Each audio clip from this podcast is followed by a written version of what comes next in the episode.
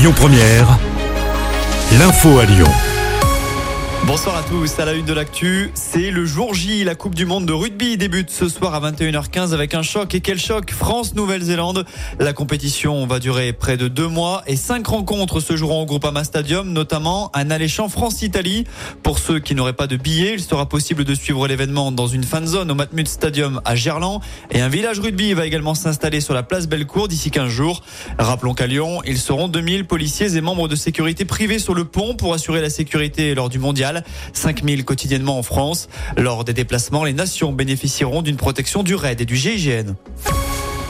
Et si l'uniforme arrivait en Auvergne-Rhône-Alpes, Laurent Wauquiez se dit en tout cas favorable à une expérimentation dans notre région. L'annonce a été faite lors du déplacement de Gabriel Attal à Lyon, c'était ce matin. Les modalités de l'expérimentation de l'uniforme devraient être précisées à l'automne. Autre visite ministérielle au programme chez nous, chargée de la culture, Rima Abdul Malak est à Lyon. Son déplacement va durer tout ce week-end à l'occasion du lancement de la 20e Biennale de la danse. L'actu, c'est aussi ce nouveau drame dans les vignes du Beaujolais. Un vendangeur d'une 60aine d'années est décédé hier après-midi à Bagnols. Il aurait fait un malaise cardiaque. La chaleur pourrait être en cause. Une autopsie doit encore être pratiquée. On rappelle qu'en début de semaine, une macabre découverte avait déjà été faite dans les vignes à Léni. On poursuit avec cette bonne nouvelle. La 43 va rouvrir ce week-end du côté de la Maurienne. Annonce faite par Clément Bonne, ministre des Transports. Rappelons que l'autoroute était fermée depuis maintenant 2 semaines après l'éboulement spectaculaire qui a eu lieu en Savoie. Par contre, le trafic ferroviaire entre la France et l'Italie reste suspendu pendant encore 2 mois. Et puis, la vague de chaleur se poursuit dans le département qui est maintenu en vigilance jaune canicule.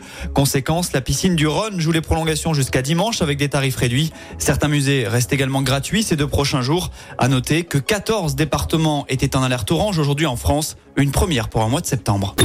Écoutez votre radio Lyon Première en direct sur l'application Lyon Première, lyonpremière.fr et bien sûr à Lyon sur 90.2 FM et en DAB+. Lyon Première.